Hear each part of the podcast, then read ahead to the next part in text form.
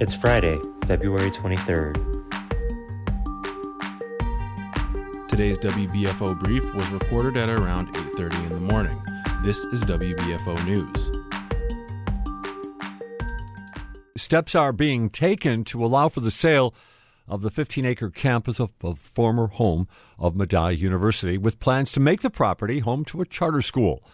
The Buffalo News reports the university is working through court proceedings seeking to formally dissolve a step that would allow for the land sale.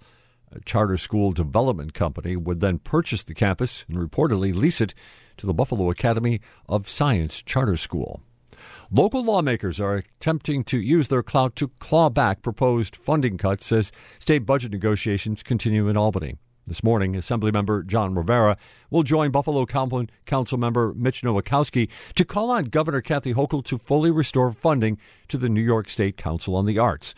The governor's executive spending proposal calls for a $50 million budget line for the Council on the Arts, a reduction of almost 50% from last year. On Thursday, Batavia based Assemblymember Steve Hawley held a press conference to highlight a proposed $60 million budget cut for local roads, bridges, and culverts. Hawley says the so-called CHIPS funding should be increased 160 million to nearly 700 million dollars. And two Niagara County residents face charges of endangering the welfare of a child after authorities found quote-unquote deplorable conditions at home in the town of Wilson. The Niagara County Sheriff's Office reports deputies found the property littered with trash, animal feces, and deceased animals. Similar conditions were found inside the home. Cheektowaga police say no criminal charges will be filed in connection with the death of a woman whose body was found on the Kensington Expressway. Police say the unidentified 21 year old female, who was pronounced dead on the scene on the evening of February 8th, was a backseat passenger in an Uber when she climbed out of the rear window of the vehicle. She fell to the roadway and was subsequently struck by another vehicle. Investigators say their review is entering its final stages. Nursing home and hospital workers across the state are rallying for increases to Medicaid reimbursement at a speak out at the Weinberg campus in Getzville Thursday. 14 year employee Lucerne Tony Banks says the nursing home has done everything they can do to improve staffing shortages. Now we need the state to support health care. We need leaders to invest in health care so no, nursing homes like ours continue to provide the care that our residents According to the Workers Union, 1199 SEIU, New York's Medicaid program reimburses doctors and providers 30% less than the actual cost of care. And a veteran state representative for the Southern Tier will be leaving the Assembly. Andrew Goodell announced that he will leave office at the end of 2024. His fellow Chautauqua County Republican State Senator George Borrello called Goodell, quote, a tireless champion. The WBFO Brief podcast is made possible by Canisius University. Join Canisius on Saturday, March 2nd for a Discovery Day event to learn how your high school student can prepare for college now. Register today at canisius.edu/visit. Western New Yorkers caring for aging loved ones feel stressed by the task and shortchanged by the state. That's according to the American Association of Retired Persons, the AARP survey of 1,345 registered voters ages 40 above found that 74% say the responsibility is causing emotional stress. 81% believe the state doesn't do enough or they're not sure the state does enough to help them. Three fourths of the group surveyed said they want more access to health care supports the state does offer. The responses came from persons residing in Allegany, Cattaraugus, Chautauqua, Erie, and Niagara counties.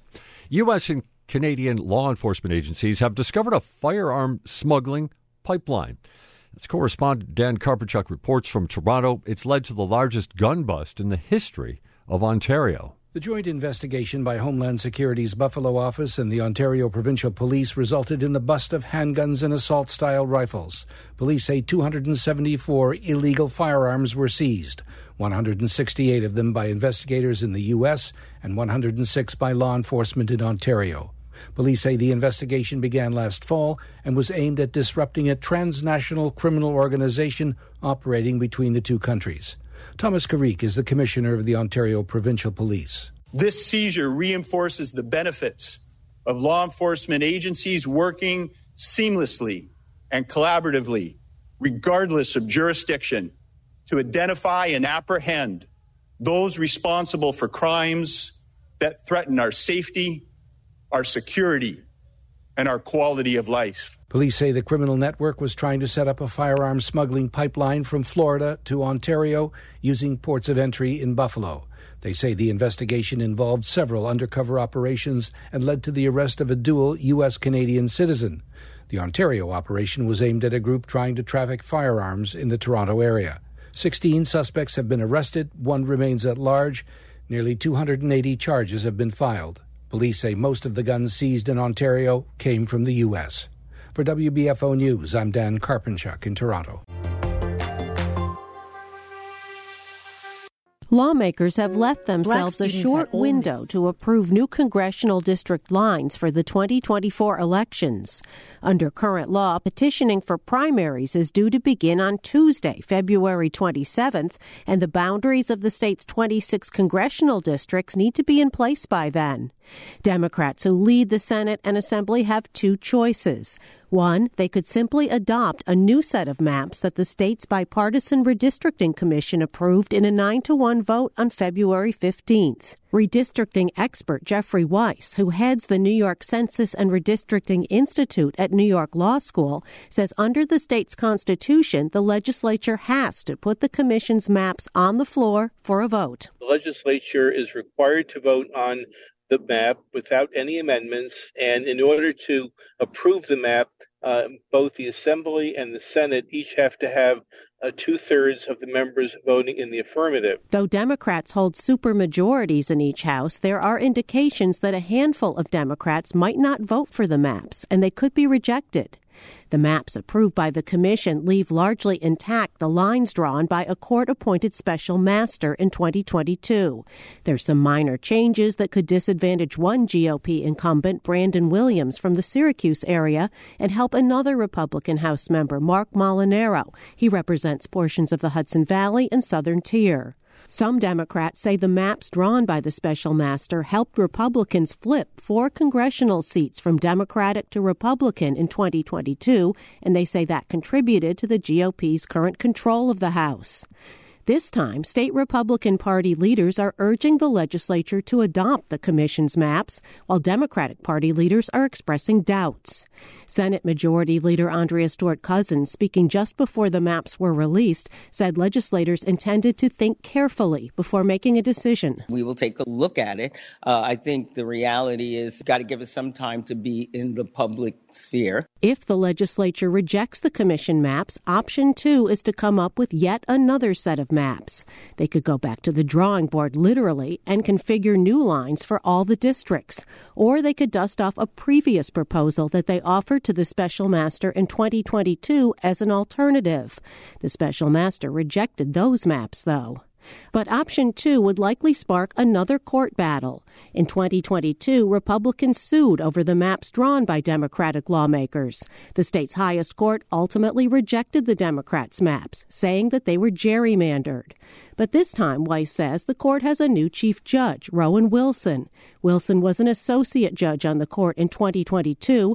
He wrote the dissenting opinion in the decision that overturned the Democrats' maps. We have a different chief judge in the driver's seat now. Wice says Democrats may decide it's worth the risk. It's a gamble, but if they could draw a map that comports with all other state requirements, you know, the criteria compactness, population deviation, uh, minority voting rights, and get by a court review. It's entirely possible and favor a few more Democrats than the current map does. Lawmakers late in the week were still deliberating in private meetings. If they are unable to meet the February 27th deadline, they could change the rules and postpone the start of petitioning, reduce the number of signatures required for the primary ballot, or put off the primary until later in the summer.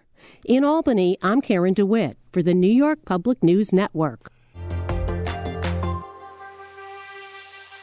For Theater Talk on WBFO, I'm Anthony Chase. And I'm Peter Hall.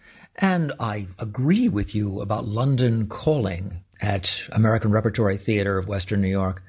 So good. Inspired by the music of The Clash, they tell a little World War II London during the Blitz story, or a series of them. a group of writers each taking a segment before the final writer wraps it all up. And it was really engaging. I enjoyed it a lot. A few anachronisms that jolted me, and one little encyclopedia entry in the final scene that was unnecessary that they could cut, but I think that they put it together rather fast, which is all the more impressive. One little point I'm not always in favor of Buffalo actors taking on foreign accents. If everyone in the play is French, we don't need it. Just let us know. They're all French, fine. But in this particular case, Brooke Gergen had to be very Irish. She was an Irish bar owner and Andrew Zuccari had to be very British. He was a British officer. And I was so impressed by Zuccari. I told him afterwards, you kept your accent consistent, which is hard to do when you're up against a similar but conflicting accent. I thought they did really, really well with that. Well, they did do well. She, of course, is currently seeing a, a Dubliner, so she had some private coaching. That's how that was done. But there was one fabulous turnaround. And Monish and I think it's Bhattacharya wrote that sequence very, very good. And that, that reversal is just delicious. Won't tell anyone what it is, encouraging you to go see the show. It is not a jukebox musical about the Clash. It is inspired by the music of the Clash and is set in the London tubes during the Blitz. I'll say no more. It is called London Calling. At American Repertory Theater. Just go right upstairs at 545 Elmwood. And then I got over to the folks at home a new-ish play by R. Eric Thomas, which is inspired by 1970s Norman Lear sitcoms. A lot going on in there. You saw it too, right? Yes, I did. Yeah. Um, Want me to take a stab at the plot? Sure. Okay. We begin with a mixed race gay couple, and they're having financial difficulty and are worried about making the mortgage payment on their house.